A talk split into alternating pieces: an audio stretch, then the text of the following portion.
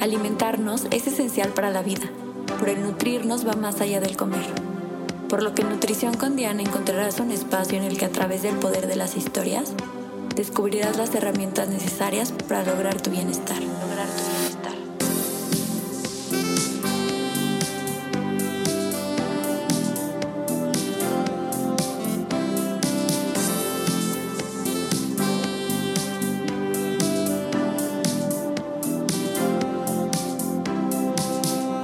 Bienvenidos a Nutrición con Diana. El día de hoy, además de muy emocionada, estoy nerviosa porque tengo a mi primera invitada y además de ser mi amiga, es una persona que quiero y admiro mucho. Es Karen, Karen Ventura. Y bueno, ella es terapeuta y psicopedagoga, especialista en terapia de pareja.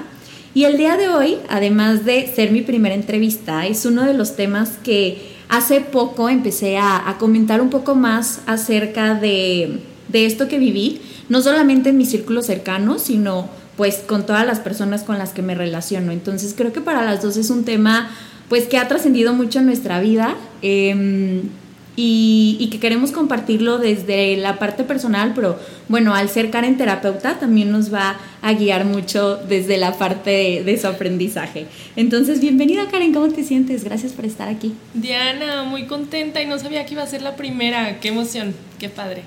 Muy contenta porque siempre nuestras pláticas son súper nutritivas, súper, súper fortalecedoras, muy hasta filosóficas de repente, entonces emocionada de ver cómo sale esto. Ay, qué padre, me da mucho, mucho gusto. La verdad es que eh, este de proyecto es algo que tenía desde hace mucho tiempo y me acuerdo que la primera vez que te dije, claro que vas a estar invitada, no sabíamos el tema y después lo encontramos. Entonces, de lo que vamos a hablar es un poquito de la historia de cómo ambas hemos vivido eh, duelos en nuestra vida pues bastante difíciles, pero que hemos podido trascender y resignificar el dolor que nos causó para en este momento compartirlo, ¿no? Em, hace poco vi una frase que decía que lo que no se siente no se sana. Y me gustaría empezar antes de, explorar todo lo que tú has aprendido, que nos platicaras un poco em, tu historia, lo que quieras comentarnos. Sé que para todos va a ser muy nutritivo. ¿Hablarte de mí o de esta parte de mi historia? Un poco de ti y de esa parte de la historia. Ok. Eh, bueno, pues soy una persona a quien le encanta aprender o sea, de verdad, yo estoy convencida que a la vida venimos a aprender y me fascina en todos los aspectos. Aprender de las personas, aprender, eh, por supuesto, en la escuela y compartir los aprendizajes. Entonces, eso me hace, junto con enseñanzas de mi papá, ser una mujer muy optimista que trata siempre de encontrar la oportunidad de crecimiento en todo. Y hace poco le mandé un mensaje a una amiga de cumpleaños de que, amiga, felicidades, espero que este año esté lleno de aprendizajes, de crecimiento y que lleguen desde el amor, porque luego aprendemos a trancazos, pero también podemos aprender desde el amor. No solamente las crisis nos hacen crecer, aunque por supuesto que sí, pero también los momentos bonitos, los momentos padres y así, y esos eran como mis deseos, ¿no? Entonces, bueno, creo que esa soy, me encanta aprender, me encanta compartir lo que sé, me encanta, por supuesto, platicar, amo la vida, me apasiona. Em, bueno, creo que esa así lo podría dejar. Fíjate que justo ahorita que estás platicando, que, que, me dijiste primero, te voy a invitar a mi podcast y ni sabíamos de qué hablar, sí creo que me gustaría platicarlo a quienes nos vayan a escuchar, que justo nos reunimos después de mucho tiempo para desayunar y así, y sin, o sea, sin tener un tema de, para la reunión, ¿no? Y fuimos hablando justo de estos temas muy profundos. Me compartiste cosas de, tus, de tu papá, eh, a lo mejor cosas que ya sabía, pero con mucho más detalle y más apertura. Y, meses después de esa plática fue cuando falleció mi mamá. Y entonces justo te dije, Diana, ya sé de qué tenemos que hablar, de, del duelo, de mi duelo que va empezando y el tuyo que ya me llevas años de ventaja, ¿no? Y, y, sí se me hace como muy significativo y creo que va a ser muy enriquecedor poder hablar desde las dos posturas, desde yo que llevo, ¿cuánto dijimos? Diez, meses. Diez meses de que falleció mi mamá y tú ocho años de que falleció tu papá. Entonces va a estar muy padre. Sí, eh, justo esto que, que platicábamos de los precios a pagar en la vida, ¿no? Y hacíamos un ejemplo en torno a que en este momento de mi vida yo me siento plena, me siento en paz y muchas de estas sensaciones vienen de lo que vivía en ese momento y de cómo siento que ahora puedo aportar a mi vida, tanto en el aprendizaje, justo de estos golpes de la vida, pero que al final, pues las historias de las personas no se van a dar acerca de, de, lo que vivieron, sino de qué utilizaron o cómo utilizaron esa situación para el presente. ¿no?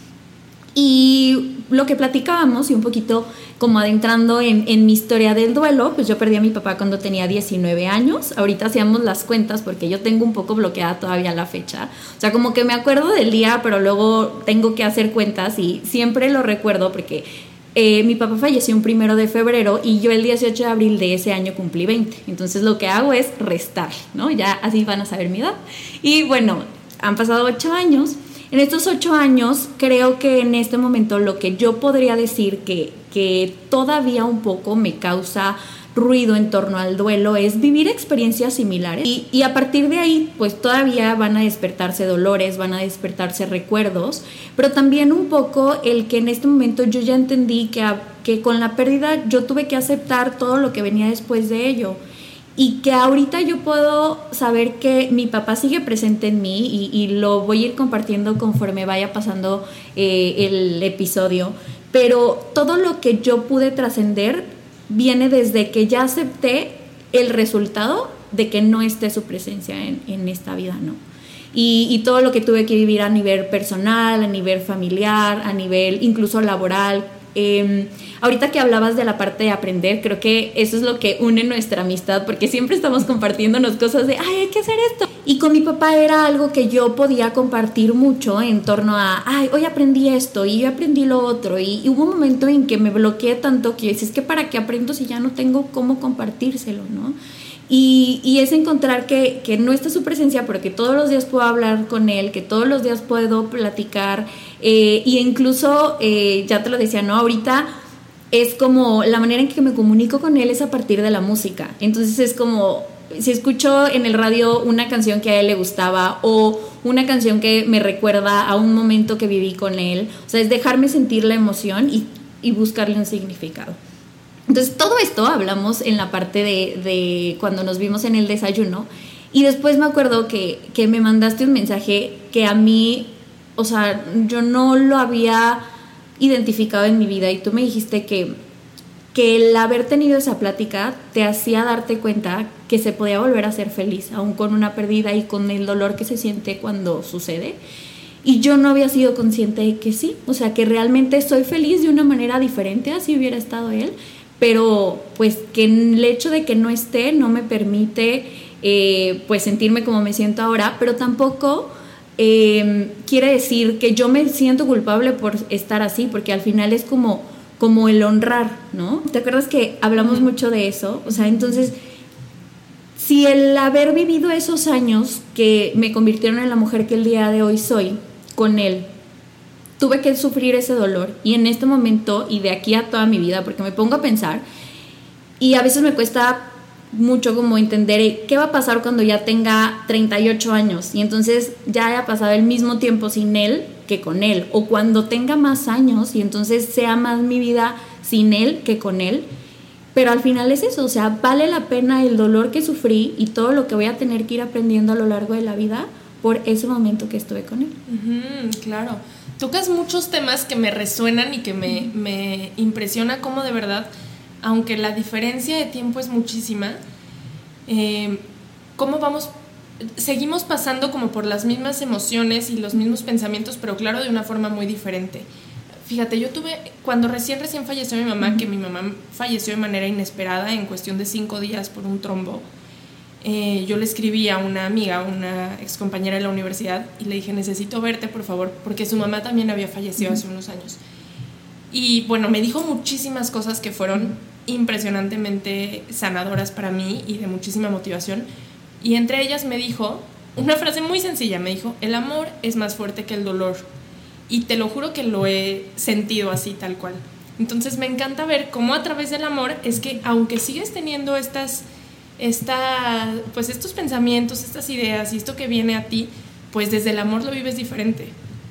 Ahora, de lo que tú decías, pues a mí me inspiras muchísimo porque efectivamente veo en ti ese ejemplo de mujer como restaurada y que vive la vida sin, sin tener a su papá físicamente, ¿no? Entonces definitivamente eres como el ejemplo que he tenido desde el principio de mi, de mi separación de mi mamá para, para saber cómo quiero verme, ¿no? Y cómo quiero sentirme.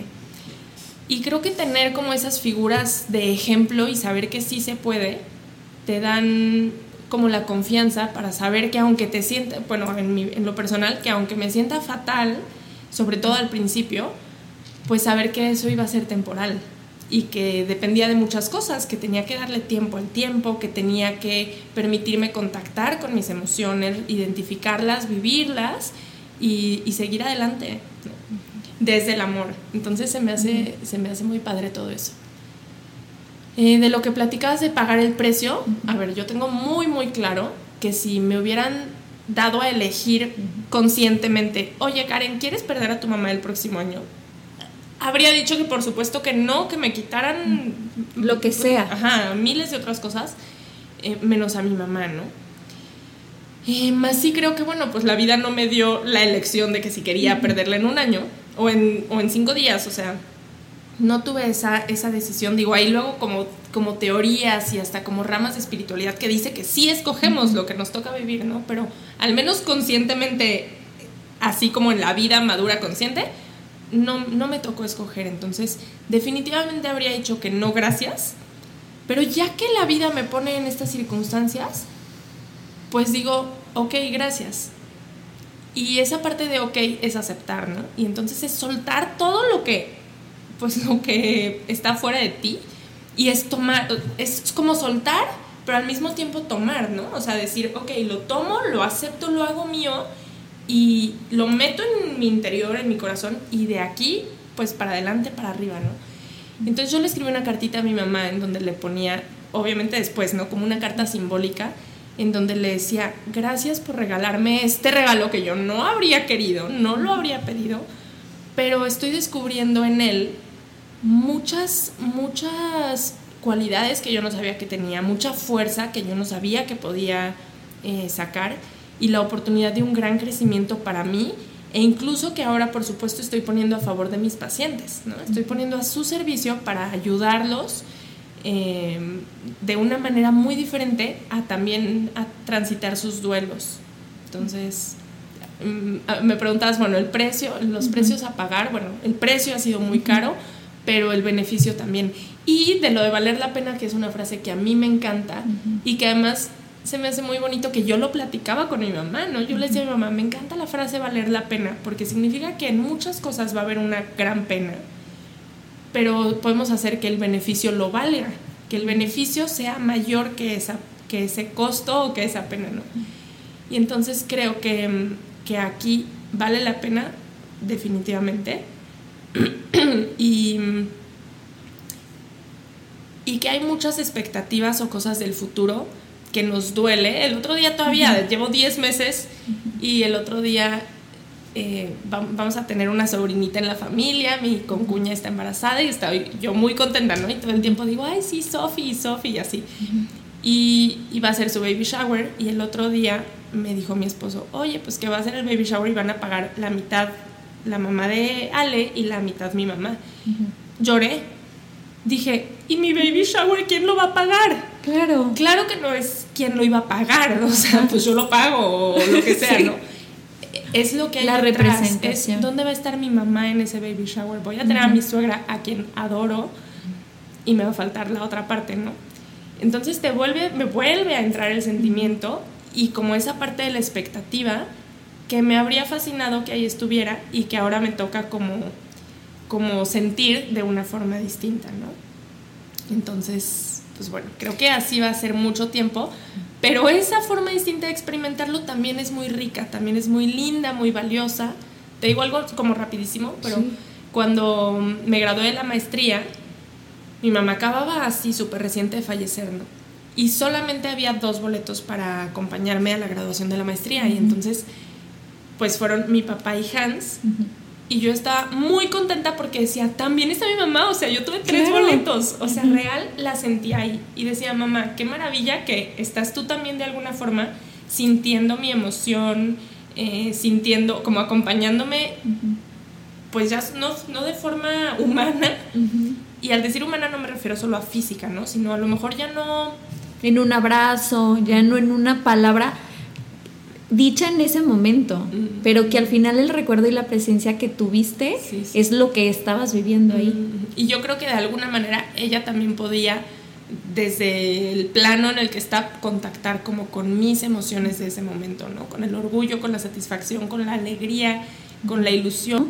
Y, entiendo muchísimo esta sensación de qué va a pasar y, y creo que alguna vez tú lo escribiste en Instagram como que no encontrabas de qué manera definir, que te daba dolor lo que iba a suceder. O sea, no recuerdo bien cómo lo expresabas, pero sí son esas cosas que ya no van a estar en presencia humana. Eh, a mí, por ejemplo, el tema de mi boda, o sea, yo era como, no es como que me esté casando ahorita, pero sí es algo que en cada boda me mueve muchísimo porque, o sea, mis, en mi familia somos tres eh, mujeres y yo recuerdo, por ejemplo, nuestras fiestas de 15 años que él era el que las organizaba, o sea, al final se fueron como un poco de ambos eh, roles en mi familia y que al final agradezco el momento en el que fue, porque regresando a, la parte de, de, si yo hubiera elegido que sucediera, yo a veces lo he visto como, ok, hay muchas cosas en esta vida que todavía no he podido modificar, como hace poco lo platicábamos, esta parte como del, del sentir que si alguien se va, o sea, de, cómo no poder vincular o no de poder tener un amor completo a partir de, y es que, ¿qué sucede si se termina? Y, ahí regresabas tú al, pues es que hay que hacer que valga la pena. O sea, si algo se termina y si algo tiene que eh, traer dolor, pues es el precio a pagar por el amor que vas a vivir en ese momento. Y una amiga me preguntaba que si yo pudiera modificar la situación que estaba haciendo, que en ese momento yo tuviera esa sensación, ¿lo haría? Y le dije que no. Claramente que podría modificar y una vez mi terapeuta me preguntó que si yo podía vender, si, si yo pondría a la venta mi inteligencia por algo. Ni siquiera recuerdo qué es lo que estábamos trabajando. Y yo, sin pensarlo, le dije sí, que mi papá no se hubiera, o sea, que no hubiera fallecido. Mm. O sea, yo, yo podría dar todo. O sea, cuando había personas en ese momento que me decían, ay, qué padre Diana que tienes esto, yo decía, lo doy. O sea, y todavía no hay cosa que yo no pudiera en este momento desprenderme si pudiera haber quedado su presencia. Eh, sin embargo, también entiendo que pues no lo cambiaría porque también me ha ayudado mucho a ser la persona que soy hoy, ¿no? Y la pérdida de mi papá fue también repentina, no sucedió en cinco días, pero también fue a partir de, enfermedad. Y fue de una enfermedad no, no algo que se fue construyendo, sino fue una enfermedad aguda. Incluso mi papá eh, estaba teniendo una recuperación increíble que médicamente era casi imposible, pero no podía ya. Y, al final, pues nos despedimos y a partir de eso, eh, pues en mi familia todos, todas hemos vivido un proceso diferente, pero que también entiendo que lo estamos viviendo desde el momento en el que sucedió. O sea, mi hermana menor tenía nueve años y, y yo o sea, y, aparte mi hermana mayor es la representación física de mi papá en una persona. O sea, mi otra hermana, la, la mediana, dice que cada vez que ve sus ojos, o sea, los puede ver, puede ver a mi mm. papá. Entonces, desde eso nosotros como que nos agarramos de su presencia, pero pues mi hermanita de que se agarra, ¿no? Y siempre nos está diciendo como de que es que yo no recuerdo muchas cosas y platíquenme qué música le gustaba. Mm. E incluso pues tenemos como ciertas sesiones de hermandad en donde incluso nuestra relación pues ha sido diferente y va a ser siempre diferente a partir de eso que vivimos, pero que buscamos que al final también nosotras somos como la representación de amor de mis papás y de la presencia de él aquí. Quisiera hacer comentarios de todo lo que fuiste diciendo. Voy a tratar ahí medio en desorden, pero de esto último que dices que Carlita, tu hermana, eh, que de dónde se agarra y que ustedes ven en los ojos de ella, en los ojos de tu papá, eh, pienso que aunque efectivamente pues para ella es a lo mejor más difícil, a lo mejor identificarse en él mismo, creo que ahí también tiene una riqueza enorme. Y no sé si tenga mucho o poco que ver o qué piense Carla de esto cuando me escuche. Em, pero yo, por ejemplo, a ver, cuando veo una niña chiquita siempre le decía de que, hola, ahora le digo, hola chiquita, porque eso decía mi mamá. Y entonces al yo usar las palabras de mi mamá en ciertos momentos, las siento. Entonces digo, bueno, ya mi mamá no le dice a los niños, hola chiquita, pero ahora les digo yo. Y es una, un detalle mínimo, pero me hace sentirla. Entonces, pues ahora le digo a los niños. Hola chiquita. Eh, luego, regresándome un poquito más de lo que decías. Ah, bueno, perdón, y ahí otra vez otro, otro detalle saber que finalmente ser hijos, o sea, somos una parte, de que nuestra piel viene de su piel, de nuestra mamá y de nuestro papá, ¿no? Entonces, nuestra piel viene de su piel, nuestros ojos de sus ojos, nuestra sangre de su sangre, entonces real, una parte de ellos, siempre hasta el momento de nuestra muerte va a estar en nuestro cuerpo. Y más allá del cuerpo, siempre una parte de su alma, su energía y su amor va a estar en, en lo nuestro, ¿no? Entonces, pues saber que esas son cosas que no desaparecen. En, en, uno de los talleres de duelo que he tomado, y desde antes, porque fíjate, yo ya estaba interesada en la tanatología desde antes de que sucediera esto, ¿no? Entonces, pues ahora eh, más. En un taller de, de duelo, justo decían que en inglés el verbo to be, pues en español es ser y estar. Y porque realmente es así, de que, a ver, ya no están, pero sí son. Siempre, siempre van a ser, ¿no? Está bien padre, ¿verdad? Eh, bueno, ahora sí me regreso a lo primero que empezaste a platicar en este bloque, que decías que en tus relaciones como, como personales vas como viviéndolas, pero sí con la sensación de temor de que se acabe, de que se vayan, de que otra vez queden ciertas cosas inconclusas, ¿no? Y de esto que platicábamos, eh, pues hace como dos semanas, ¿no? Que salió este tema. Eh, de justo vivir el momento, porque creo que algo que no te dije en ese momento, pero que viene al caso ahorita, pues es que si puedes soltar ese miedo, pues entonces puedes tomar lo que el presente tiene para darte. Si estás con el miedo en las manos, difícilmente podrás vivir el, el presente.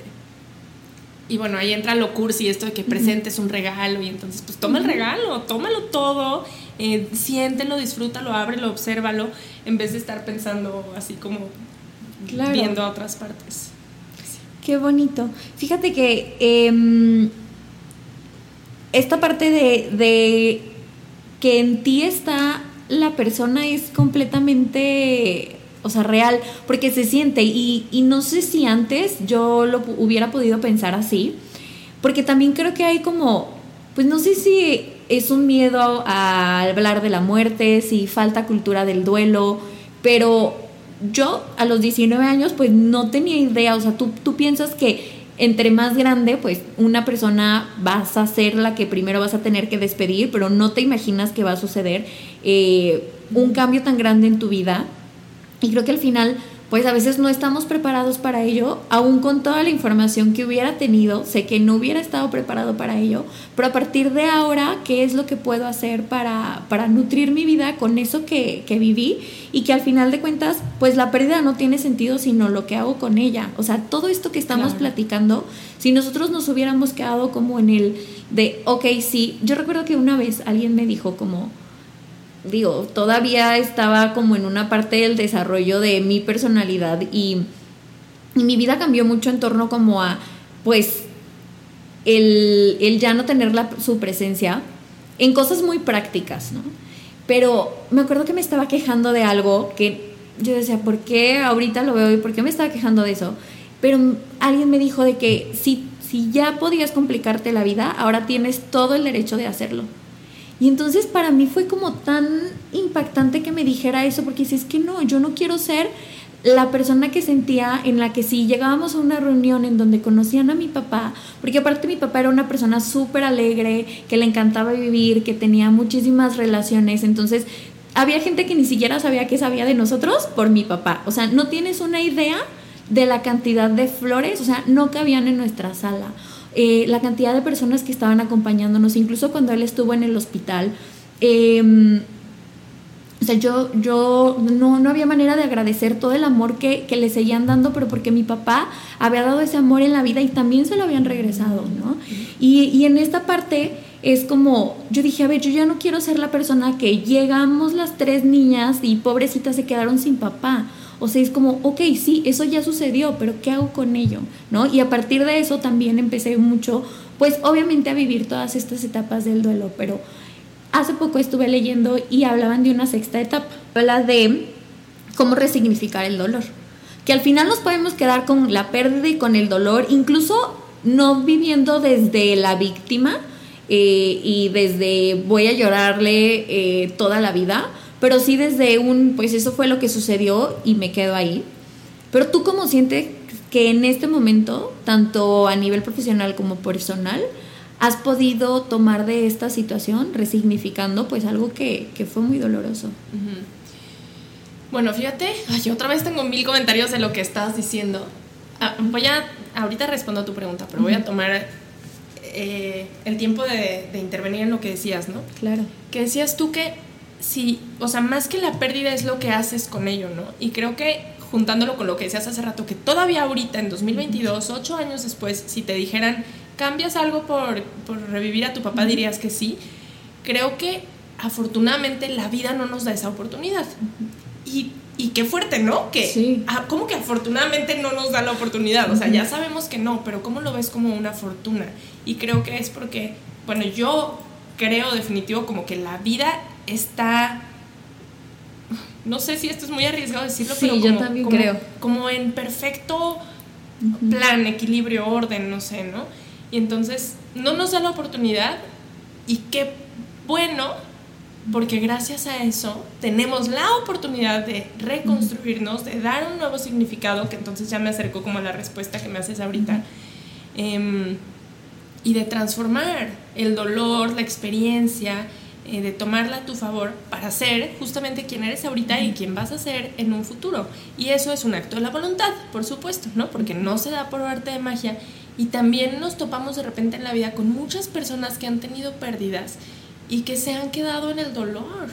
Y que no es que no le estén echando ganas ni nada de esas cosas, ¿no? Pero que probablemente pues han, han carecido de ciertos recursos para poder seguir dando pasos y, pues que se quedan como en, el sufrimiento mucho, mucho tiempo y eso es algo muy, obviamente triste, ¿no? Eh, bueno, respondiéndote un poquito más, yo creo que en mi caso particular ha habido muchas cosas que me han ayudado en mi proceso de duelo, uno definitivamente ha sido creer en Dios, que yo soy católica y que yo creo no solo en que Dios existe, sino que Dios nos conoce y nos ama a cada uno. Entonces yo al sentirme enteramente amada por Dios, real, real, me imaginaba a mí y a mi familia en las manos gigantes de Dios y decir, bueno, aquí estamos. Y podemos estar parados, sentados, tumbados, y aquí estamos, ¿no? Entonces en, mis creencias personales y muy arraigadas, sentirme sostenida. Exacto. Sentirme sostenida y decir, ok, tú sabes, tú lo ves desde arriba, tú conoces todo, tú tienes esto eh, en control, entonces yo suelto. Eso me ha funcionado cañón. Segundo, ser terapeuta, porque también al ser terapeuta del modelo sistémico, comprendo cómo los sistemas tienden a reorganizarse y cómo haciendo ciertos movimientos eh, y, cada quien como respetando los roles, las funciones, haciendo un reacomodo, pues las cosas siguen fluyendo, ¿no? Y también sabiendo pues todos estos conceptos de que la crisis es su oportunidad y de que puedes salir fortalecido y entonces después de todo esto eres más grande, más sabio, más fuerte y, y no sé si agregaría ahí más feliz también Qué irónico, ¿no? ¿Cómo, ¿Cómo podría ser más feliz sin mi mamá que con mi mamá? Em, no, sé, no, sé si sería más feliz o diferente feliz. Diferente feliz. Ah, sí, bueno, no sé, ¿no? Pero como en torno a la felicidad, no, no te resta felicidad. Te falta un elemento, pero no te falta ella, no sé. Son a lo mejor cosas que van a seguir cambiando en mi, en mi pensamiento, ¿no? Otra cosa que me ha servido, pues por supuesto, es el apoyo de las personas, ¿no? Mi esposo ha sido un súper apoyo y, y, de verdad yo digo, qué increíble cómo sabe cuando tiene que hablar, cuando no tiene que hablar, cuando... Es más, ni siquiera sé si, si existe algo como tal, pero, pero su silencio ha sido maravilloso, sus palabras han sido extraordinarias, sus abrazos han sido perfectos. Eh, incluso un día que no tuve pacientes una mañana, me desperté como, no sé, como a las 12 y me metí a bañar y estaba yo llorando en la regadera. Yo creo que llevaría a mi mamá una o dos semanas de haber fallecido. Y estaba yo llorando en la regadera y llegó en ese momento. Regresó al trabajo y así se asomó al baño, me vio llorando y me preguntó que si quería acompañarlo al trabajo, ¿no? Si quería irme con él a una de sus obras. Y yo sí. Y ya me salí a bañar, me vestí y me fui con él. Pero hasta eso digo, como el timing y la casualidad de que un día que le estaba pasando muy mal, él de alguna manera para no sé dar su cómo- compañía. Sí, entonces bueno, eso también. Y por supuesto toda la, la crianza y la educación que durante todos estos años recibí pues de mis papás, ¿no? De mi mamá y de mi papá en conjunto, eh, pues que me han hecho ser, pensar y sentir en gran medida como lo hago. Qué Es eso. bonito. Y si tú desde, el- desde lo personal pudieras darle alguna recomendación para las personas que no saben cómo acompañar, o sea, por ejemplo, tu esposo lo hizo muy bien, desde que al final pues también tienes una relación de mucho tiempo y probablemente él conoce justo cuando necesitas ese silencio, cuando necesitas ese abrazo. Pero creo que a mí algo que en ese momento me hubiera gustado saber más es un poco poner límites y también identificar qué era lo que sí me estaba haciendo bien en ese momento para de las personas que estaban a mi alrededor y que hubiera preferido que no, pero que al final todas las personas pues lo hacen desde el amor y lo hacen desde la manera en que creen que van a poder apoyarte. En lo personal, ¿qué, qué podrías tú decir que, que te ayudó para que otras personas pues identifiquen si están acompañando a alguien en un duelo, puedan hacerlo de la misma manera? Pues creo que más bien ahí yo no tenía expectativas de las personas. Yo aceptaba lo que cada una tuviera para, para dar, recibía con todo mi amor las palabras y las no palabras y así. Entonces creo que más bien pues yo no puse expectativas en los demás. Eh, pero no sé, a lo mejor, y si tú nos platicas justo qué fue lo que tú dijiste, esto no lo hubiera querido o esto sí. Uy, creo que me cuesta recordar. Probablemente sé que hay cosas que no que no las hubiera querido así, pero más desde lo personal. Por ejemplo, yo en ese momento tenía una relación que por mucho tiempo la mantuve por la idea de sentir que tenía que pagar la compañía que había tenido en ese momento, porque en ese momento fue todo para mí. O sea, la- desde el proceso del hospital hasta, hasta la pérdida y, y el yo sentirme querida y acompañada. Y, mm, y por eso pues después cometí errores. Entonces, como entender que, que el momento en el que había estado y habíamos compartido pues muchísimo cariño y, y todo el apoyo que yo necesitaba en ese momento no era algo que, que tenía que Ajá, o sea, pagar, exacto, o sea, como, como el aceptar que, que lo que se da no, no se tiene que recibir sin necesitar dar algo a cambio, ¿no? Creo que al revés, como cuando dices, haces algo para recibir, no, yo al revés era, es que ya recibí y ahora tengo que dar. Entonces, eso me hubiera gustado saber, pues, más chica. Em, también creo que me hubiera gustado no separarme tanto de, de la familia de mi papá. Eh, no en un tema como de conflicto, sino al final era algo que me recordaba mucho y ya no estaba él. Entonces sí me costó mucho también como, como el retomar eh, esa relación. Em, entonces ahí hubiera querido como que alguien me dijera, ¿no? Y, hace poco hablaba con mi abuela y tuve una, una mañana súper bonita, porque entre muchas cosas muy padres que me contó, hablábamos sobre que ella vivió un duelo el, año pasado, perdió a uno de sus hijos y la situación fue muy dolorosa porque además ella estaba a la par enferma. Entonces, pues fue como algo muy fuerte para la familia y, y ella hablaba, también para ella ha sido como muy importante eh, el amor hacia Dios, la creencia hacia Dios. Y yo le decía que, que yo pues tenía toda esa idea también a partir de lo que ella me había enseñado sobre la religión y que en algún momento ella había creído que eso era un castigo y entonces que al final ella había perdido toda una familia y no solamente a su hijo. Y a mí me daba mucho dolor el pensar que probablemente de la familia de mi papá también estaban pensando o lo, o llegaron a sentir y que no hubo nadie que me dijera de que no, o sea, porque nadie tenía las herramientas en mi círculo para, para apoyarnos en eso. Y, o, tuvo que ser así, ¿no? Y en, en ese momento yo le decía a mi abuela que pues también hay diferentes duelos y que así como ella en el momento pensaba que había sido un castigo y que incluso le costaba eh, a ella al revés que tú, o sea, ella se sostenía pero sentía que era algo que le había tocado y que entonces tenía que aceptar, pero como desde algo malo y yo le decía que no, que yo no podía creer también el de entonces yo qué es lo que tuve que haber pagado para también haber tenido una pérdida, que al final como dices, o sea, igual puede ser como muy aventurado el decir que la vida está ya planeada y es perfectamente como es, pero para para como dar un poco de evidencia a por qué creo eso es que mi papá falleció en febrero, eh, pero se enfermó un 6 de enero. Y nosotros cada año pasábamos una Navidad con mis abuelos y entonces el año nuevo con familia, o sea, ya no con mis abuelos, pero bueno, con familia mi papá, abuelos maternos Navidad, eh, familia paterna eh, en año nuevo, ¿no?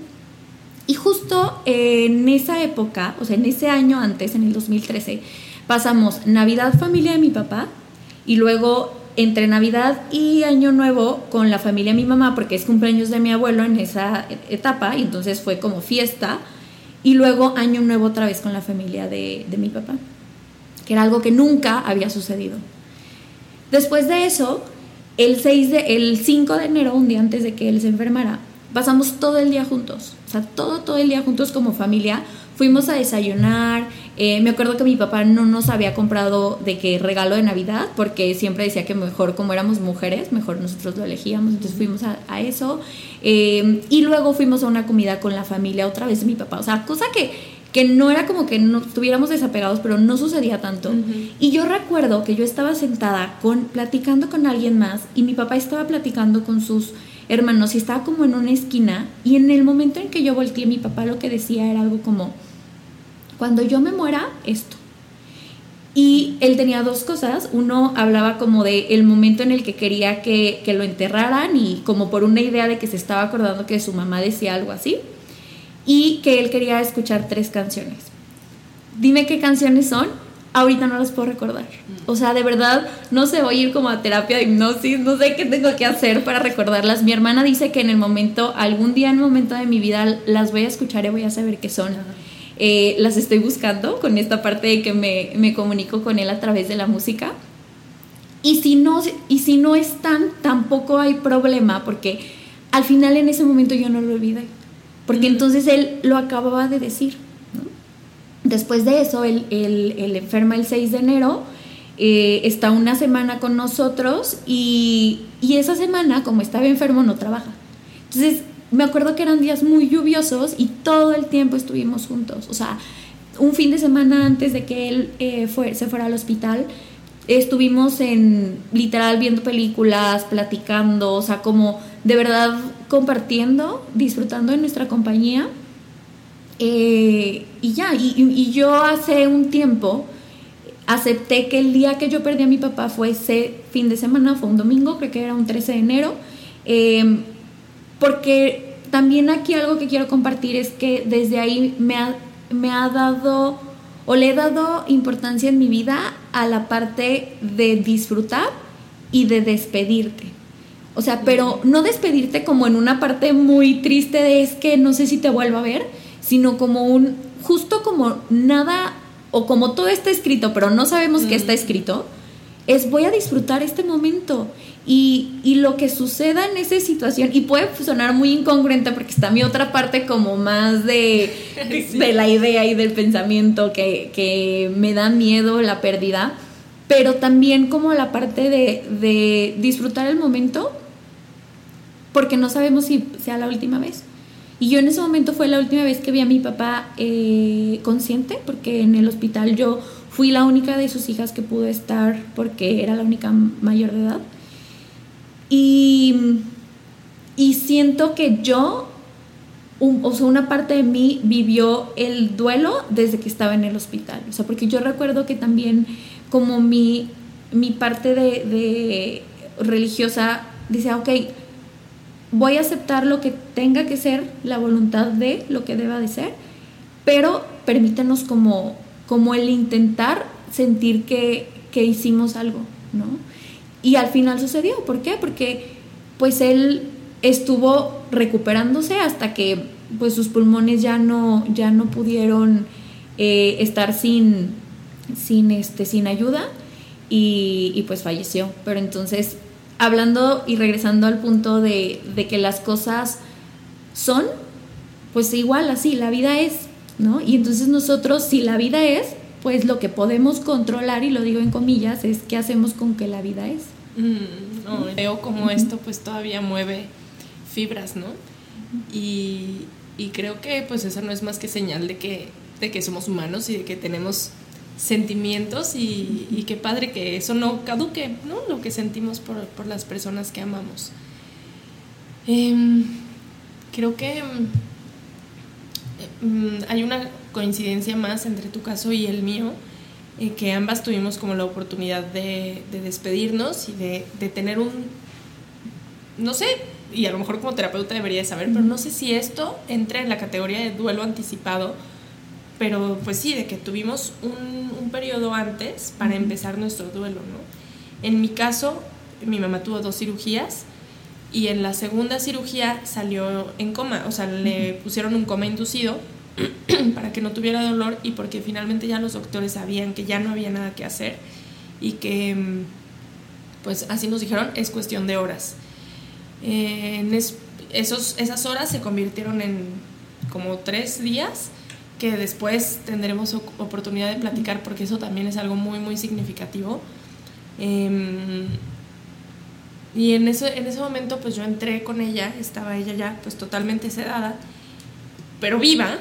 Y entonces yo le dije a mi mamá, ¿no? En voz alta, le dije, ma, pues esto va a ser como mi práctica de mi nueva forma de comunicarme contigo yo te voy a hablar esperando que puedas escucharme o sentir la emoción con que te hablo, aunque no vea ninguna respuesta, aunque no te escuche, aunque ni siquiera pueda estar tan segura si recibes lo que te digo, ¿no?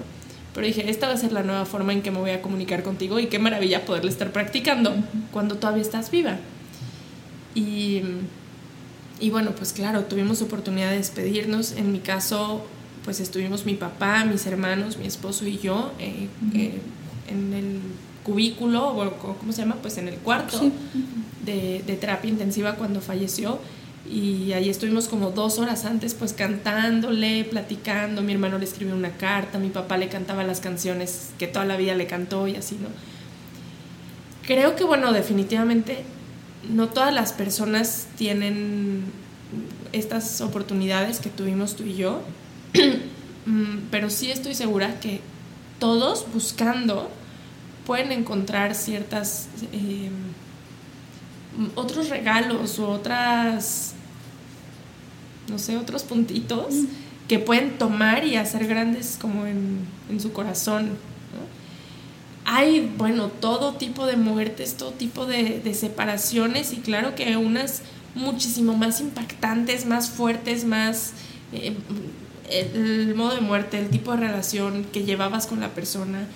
Eh, y si era muy buena, pues eh, será muy doloroso. Y si era muy mala, también será muy doloroso.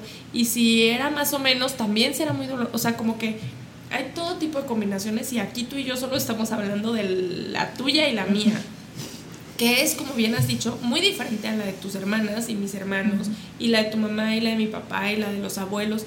O sea, aunque hayamos eh, perdido a la misma persona, o sea, en mi familia todos perdimos a Rosa Angélica, pero para cada uno era algo distinto, ¿no? Y en tu caso, eh, perdieron a tu papá, Juan, Carlos. Eh, y para cada quien era algo distinto, entonces solamente estamos hablando en nuestra perspectiva, pero yo espero que esto pueda como abrir también a las personas que nos escuchan a que puedan hacer también como un viaje a su interior, a sus a sus recuerdos, a su emoción, a sus significados, para poder seguir em, pues orientando la restauración. Qué bonito. Mi, mi, siguiente pregunta ya casi para terminar, ir yéndonos a la recta final, era una pregunta que, que quiero hacer a todos mis invitados y en este caso, pues el tema es la pérdida, el duelo. ¿Cómo sientes que ha nutrido tu vida después de 10 meses de que sucedió? Pues creo que, regresando a lo que decía antes de la cartita que le escribí a mi mamá, de que no lo hubiera pedido, no lo hubiera querido, pero no me, no me preguntaron, eh, pues sí me ha dado muchas, bueno, creo que eso que ya había dicho, como la oportunidad de descubrirme y de construirme de una manera diferente. Em, de vivir en carne propia como lo que me dijo mi amiga Sophie, eh, que el amor es más fuerte que el dolor y que, que, hay muchas maneras de seguir sintiendo a la persona, de saber que está dentro de ti, como todos estos descubrimientos eh, y experiencias pues han definitivamente han nutrido la persona que soy. Hace rato me decías que qué libro o podcast o así recomendaba. Fíjate que antes, antes de que mi mamá falleciera, yo ya llevaba varios meses escuchando un podcast y lo he seguido escuchando hasta ahorita y me encanta y creo que me sirvió mucho ahí. Se llama Después de la pérdida de David Montalvo. Eh, muy bueno, entonces ese lo recomiendo. Y después de que había fallecido mi mamá, encontré un podcast de Gaby. Eh, ella se autonombra Gaby Tanatóloga y el podcast se llama Después de la pérdida. Ese todavía no lo escucho todo, pero ahí voy. También he leído algunos de sus es artículos. Es muy buena. Tiene libros también. Sí, sí, creo que tiene cinco o seis libros. No los he leído, pero, pero su podcast, sí, definitivo. Muy eh, acogedor, muy, muy lindo, eh, obviamente muy nutritivo.